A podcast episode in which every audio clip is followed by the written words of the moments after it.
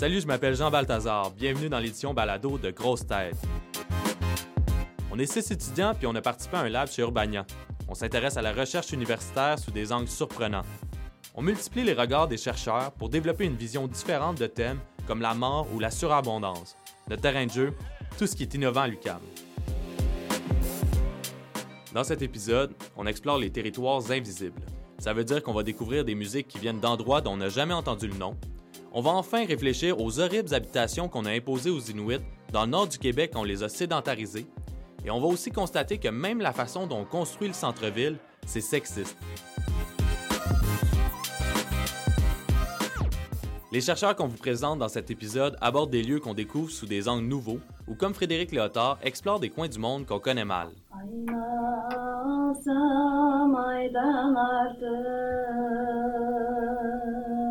Alors ça, c'est une berceuse que j'ai enregistrée dans un petit village du Karakalpakstan, Shimbai. Le Karakalpakstan, il a fallu que je le note et le lise pour bien le dire quand j'ai rencontré Frédéric. C'est une république autonome de l'Ouzbékistan située juste au nord du Turkménistan.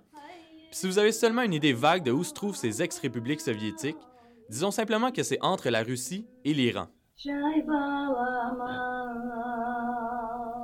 On était dans une maison il y a mon, mon ami, euh, un anthropologue comme moi, qui euh, vient et me dit Viens vite, il y a une maman qui va coucher son petit, puis elle chante euh, très bien, tu vas pouvoir l'enregistrer. Frédéric Léotard est ethnomusicologue et chargé de cours au département de musique de l'UCAM. Le Parisien est arrivé au Québec pour son doctorat il y a une dizaine d'années. Il n'est pas reparti depuis. Mais en fait, c'est une façon de parler parce qu'il part tout le temps. Sa spécialité, c'est les chants traditionnels des nomades de Sibérie et d'Extrême-Orient. Il a publié en 2014 un ouvrage sur toutes ses recherches qui s'appelle La steppe musicienne. Ça lui a d'ailleurs valu le prix Opus pour le meilleur livre musical.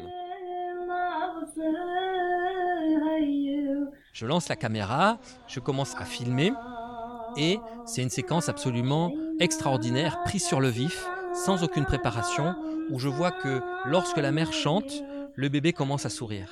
Comme on ne connaît pas les Caracal on mesure pas à quel point ce que fait Frédéric, c'est hors du commun. Filmer ce peuple chez lui, c'était tout un exploit. Il fallait des grands talents d'anthropologue pour se faire accepter comme ça sur le terrain. J'avais très peu d'informations. J'avais à peine le nom de la personne qui avait chanté. Je trouvais cette mélodie extraordinaire, mais je ne savais pas d'où elle venait. Et l'année suivante, quand je suis retourné sur le terrain, j'ai retrouvé la mère. Et en fait, ce que j'ai appris, c'est que la mélodie qu'elle chantait, ben, elle a été composée par un homme. Tiens, premier élément de surprise. J'ai dit, ah bon, mais ça, date de quelle époque, tout ça? Elle me dit, bah, il n'y a pas longtemps. Euh, une berceuse traditionnelle composée quelques années auparavant. Alors là, j'allais de surprise en surprise et elle me dit, mais d'ailleurs, il habite à la rue d'à côté, vous pouvez le rencontrer. Alors je dis, ben oui, euh, un peu que je veux le rencontrer. Et donc, j'ai rencontré le compositeur de cette berceuse, qui est un, un homme qui est vivant, qui a d'ailleurs une culture musicale assez développée et qui, une année, a voulu composer une berceuse traditionnelle. Et sur le coup, j'étais un petit peu choqué hein, parce que moi, je pensais que c'était une berceuse traditionnelle qui était transmise depuis des générations et des générations. Et en réalité, ce que j'ai compris, c'est que ben, la tradition continue.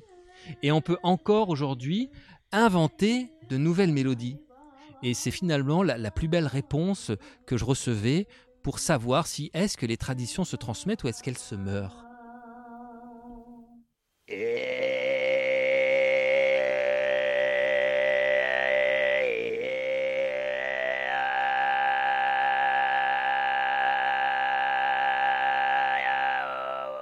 Qu'on entend maintenant, c'est une musique de Tuva. Tuva, c'est une république autonome qui appartient à la Russie. Elle est située à l'ouest de la Sibérie, juste en haut de la Mongolie. Cette musique-là avait assez intrigué Frédéric pour qu'il veuille aller là-bas. Quand j'ai été chez les Tuva la première fois, c'est parce que j'ai entendu une euh, musique spectaculaire. Ce qu'il a entendu, c'est un chant diphonique, deux sons produits en même temps par la gorge. Mais arrivé sur place, il y a quelque chose qui m'a beaucoup plus touché parce que ce n'était pas spectaculaire ce sont les chants de la vie de tous les jours. Les chants qui font partie du quotidien, qui font partie de situations de rituels et qui ne sont pas sur scène. Et ce qui m'a intéressé pendant toutes ces années, c'est tous ces chants pour les animaux, pour les enfants, on parle des berceuses, pour les éléments, pour des esprits. En fait, ce qui m'a impressionné littéralement, c'est ce côté non spectaculaire mais qui fait partie de la vie quotidienne. Je savais même pas que ça existait des chants pour les animaux. J'aimerais ça, moi, voir quelqu'un chanter à sa vache pendant qu'il la traite pour aider le processus. Ce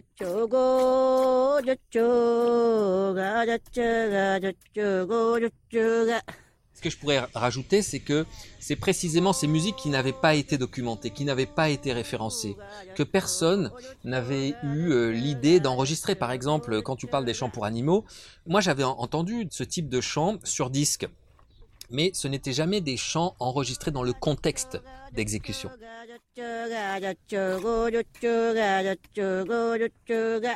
Moi, ce que je voulais, et c'est ce qui donne le sens à ces pratiques, c'est l'enregistrer là où ça se produit, au temps où ça se produit, et avec les êtres qui sont concernés par cette pratique. Donc quand j'enregistre des chants pour animaux, c'est dans l'enclos que ça se passe.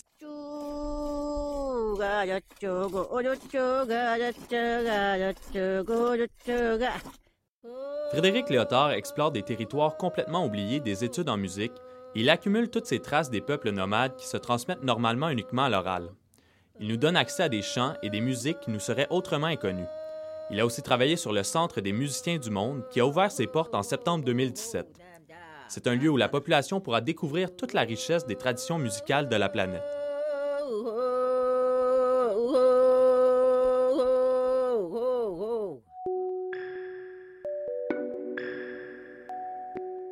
Pas besoin d'aller à l'autre bout du monde pour explorer des territoires méconnus habités par des cultures autrefois nomades. Au Québec, les Inuits ont été nomades jusqu'à leur sédentarisation forcée dans les années 60. Bianca Robert, étudiante à la maîtrise en design, s'intéresse au logement des communautés Inuits au Nunavik.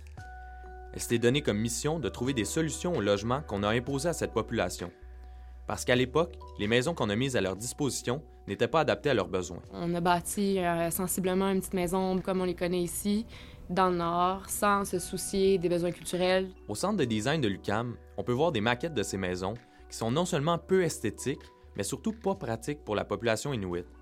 C'est là que Samuel Lamoureux a rencontré Bianca Robert. On en a une devant nous, un exemple, une maquette de... C'est un logement qui a été là depuis les années 50, qui a fait l'objet de rénovation. Donc, qui a été agrandi, mais c'est très typique de ce qu'on retrouve dans le Nord. Donc, c'est un étage. On a toujours le système d'eau puis de mazout à l'extérieur. Il y a toujours aussi, les maisons sont super surélevées. Là. La, porte est très, très haute par rapport au niveau du sol. Puis après ça, ben, on a habituellement de 3 à 5 chambres par habitation, avec euh, cuisine, salle à manger et salon à air ouverte. avec une salle technique. Un bungalow un peu. Ça ressemble vraiment à un bungalow. En novembre 2016, Bianca Robert a séjourné à Salouit, tout au nord du Québec, pour étudier les logements existants et l'étalement urbain. Ce qu'elle a constaté là-bas, c'est que les maisons qu'on avait déposées sur le territoire, un peu comme des blocs légaux, sans trop penser aux besoins réels, ben elles convenaient pas vraiment. Le tiers des logements au Nunavik sont surpeuplés. Puis quand on parle de surpeuplé, c'est de 3 à 4 personnes par pièce habitable, donc ça compte la cuisine, le salon et la salle à manger. Donc, on peut faire fois 3 facilement. Fait qu'il est supposé en avoir 4, il y en, il y en a 12. Avoir 15 personnes. Oui, il peut y avoir 12 à 15 personnes euh, dans des logements comme ça. Il y a une crise, il y a une crise de logement. Puis, contrairement à ici à Montréal, les gens ne peuvent pas vivre dehors en itinérance parce que le climat est beaucoup trop aride. Fait que les gens, puis dans leur culture aussi, vont accueillir les gens chez eux, les accueillir, les accueillir, mais ça fait des logements qui sont surpeuplés. Là. Quand Bianca dit qu'il faut repenser à l'orientation des maisons, c'est parce qu'elles ont été déposées littéralement sur le territoire sans tenir compte de la manière dont les fenêtres étaient placées par rapport à l'ensoleillement ou les portes par rapport au vent. Je me suis intéressée à, toutes les modifications sur le logement qui auraient été faites par les ménagers, par les Inuits. Donc, on, surtout ce qu'on voyait, c'était des balcons qu'on ajoutait, c'était des petites balançoires qu'on apposait à côté de la maison, c'était des systèmes pour protéger l'entrée à cause de, la neige qui peut bloquer les portes ou du froid. C'était surtout des trucs comme ça auxquels je me suis intéressée. Bianca Robert veut pas raser tous les logements existants.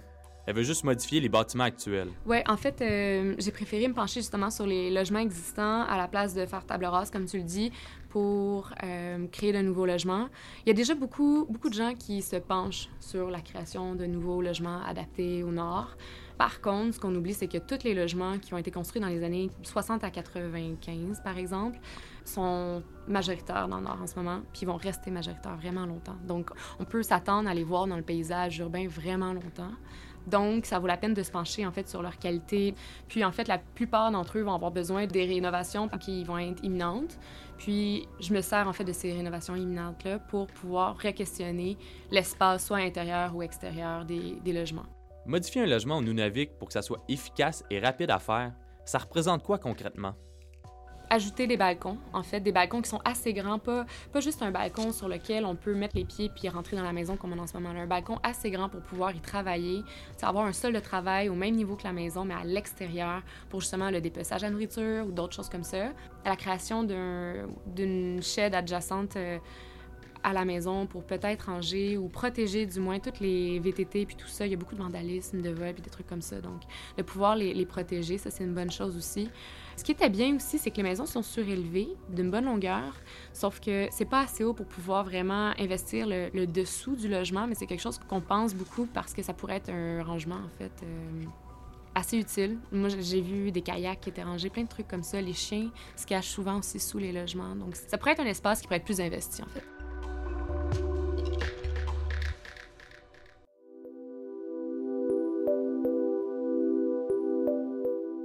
Chose certaine, régler la crise du logement au Nunavik, c'est aussi surmonter notre indifférence envers ce territoire. L'image qu'on a de cet espace est trop souvent limitée à un territoire désertique et rempli de neige. Évidemment, cette expérience a pas mal changé la manière dont Bianca perçoit le Nunavik. Samuel lui a demandé quel regard elle posait sur ce territoire avant de s'y intéresser pour ses études. Probablement le même que beaucoup de gens. C'est euh, assez méconnu, assez mystérieux. Ça suscite beaucoup d'imagination, tu sais, quand on parle du Nord, de la grandeur du territoire, tu sais, inhabité. C'est très imaginaire comme dimension. Puis quand on commence à comprendre, en fait, la réalité, c'est très, très loin de ce qu'on s'imagine quand on est petit. On s'imagine euh, des grands étendues, blancs. On pense pas qu'il y a une crise de logement. On pense pas non plus qu'il y a de l'étalement urbain. Euh, on pense pas aux gens qui habitent là, on pense encore aux classiques inuits qui habitent dans un igloo. C'est vraiment ça, je pense, quand on est jeune, quand on connaît pas du tout ça. Moi, ce qui m'a intéressé envers le Nord en général, c'est que je trouvais ça exotique à un, point. Que ça soulevait vraiment ma curiosité, puis je trouvais ça exotique. Est-ce qu'après ça, tu t'en es voulu d'avoir trouvé ça exotique? Ben, je trouvais ça naïf. Ouais, c'est ça, naïf, exact. Je trouvais ça vraiment naïf. ouais.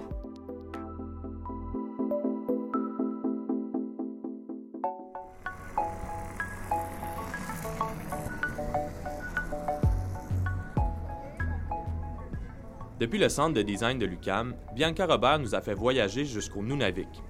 Maintenant, on revient à Montréal, au centre-ville, pour réfléchir à la place des femmes dans l'espace public.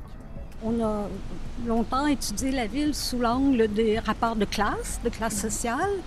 Et puis, progressivement, euh, dans les années 80-90, on a commencé à intégrer cette question de rapports euh, sociosexués ou de rapports sexués.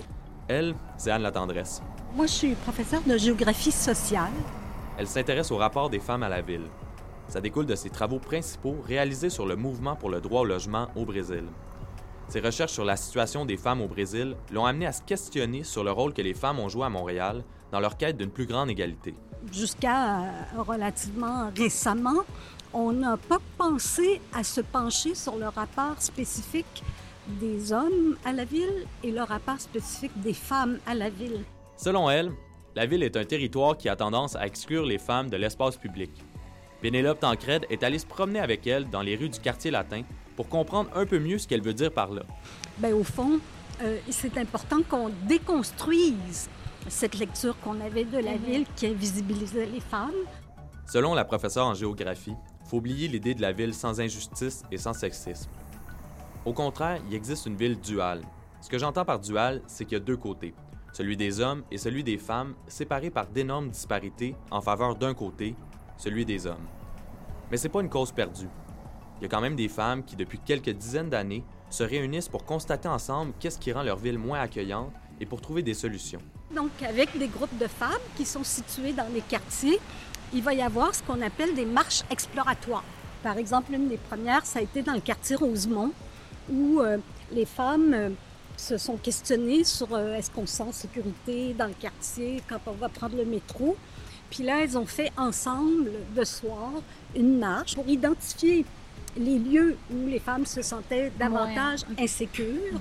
Durant leur balade au centre-ville, Anne la Tendresse disait entre autres à Pénélope que si durant le jour les femmes sont majoritaires dans les parcs, elles y sont vraiment moins présentes en soirée.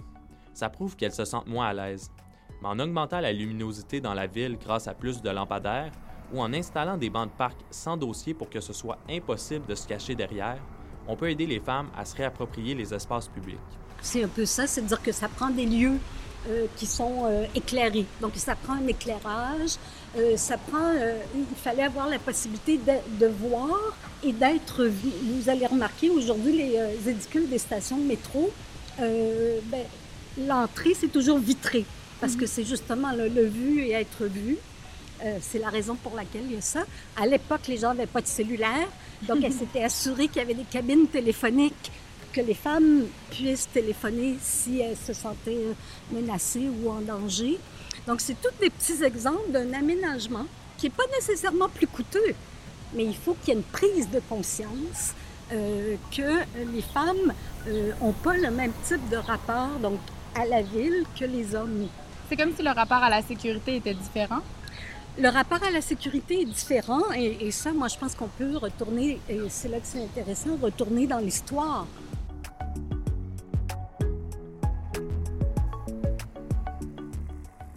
Donc les femmes étaient consignées à la maison et les hommes étaient dans ce qu'on appelait l'espace public, tant au sens matériel que euh, l'espace euh, plus au sens l'espace public au sens sociologique du terme, mm-hmm. prendre la parole en public, les journaux, etc., etc.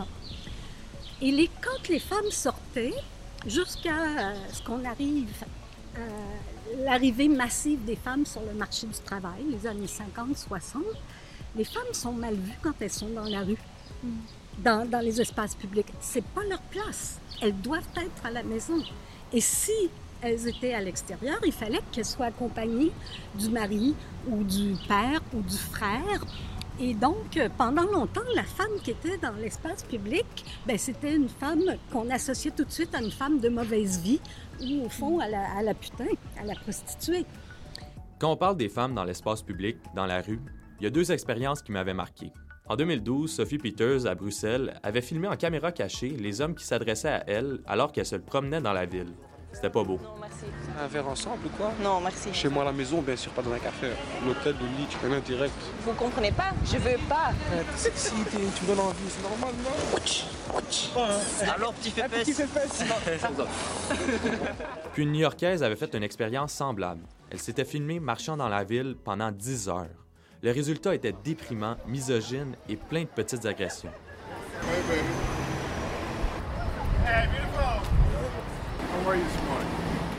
Ces expériences-là sont pas anodines. Au contraire, elles font écho aux statistiques. Aux États-Unis, une étude de 2014 réalisée sur 2000 femmes montre que 65 d'entre elles ont fait l'expérience du harcèlement de rue. Anne Tendresse se dit que c'est peut-être pas étranger à notre rapport historique à la ville.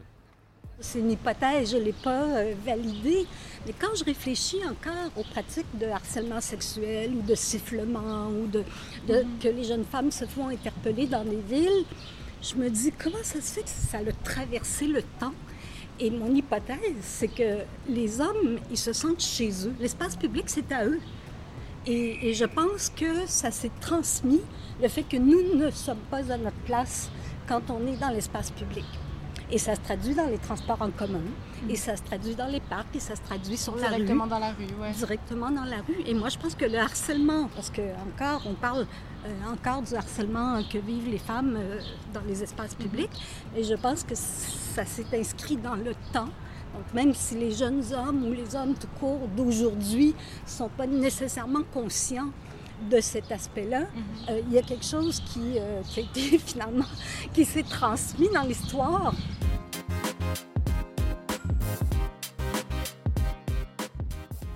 Pensez-vous que c'est une, utopie, la révolution urbaine? Euh, Est-ce que la révolution tout court est une utopie? Mais moi, je pense qu'on a besoin des utopies. C'est-à-dire qu'il faut porter un regard lucide euh, sur l'ère dans laquelle on vit. En ce moment, les villes deviennent des lieux vraiment de ségrégation puis de fracture socio-spatiale. Vraiment. Au lieu d'être la ville du vivre ensemble, on s'écarte, on s'éloigne euh, dans plusieurs grandes villes du monde. Mais en même temps, je pense qu'on essaye, puis il y a des luttes euh, ici et là pour dire non, on veut s'approprier de nos espaces, on veut s'approprier de nos villes. On est en ce moment à une époque, il faut garder un esprit critique, être vigilant, vigilante, puis penser à la résistance.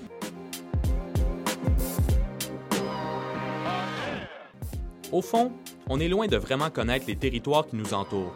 Ce que les chercheurs rencontrés lors de cet épisode nous font réaliser, c'est qu'il nous reste plein de territoires à découvrir, à l'autre bout du monde ou tout près de chez nous.